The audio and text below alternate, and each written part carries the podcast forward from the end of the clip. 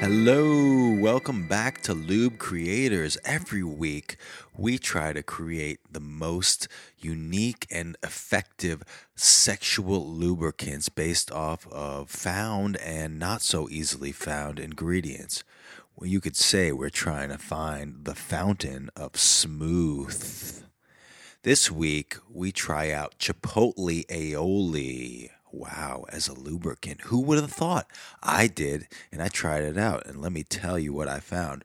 Well, on the upside, Chipotle aioli provides an actually a very pleasant burn to the genitals.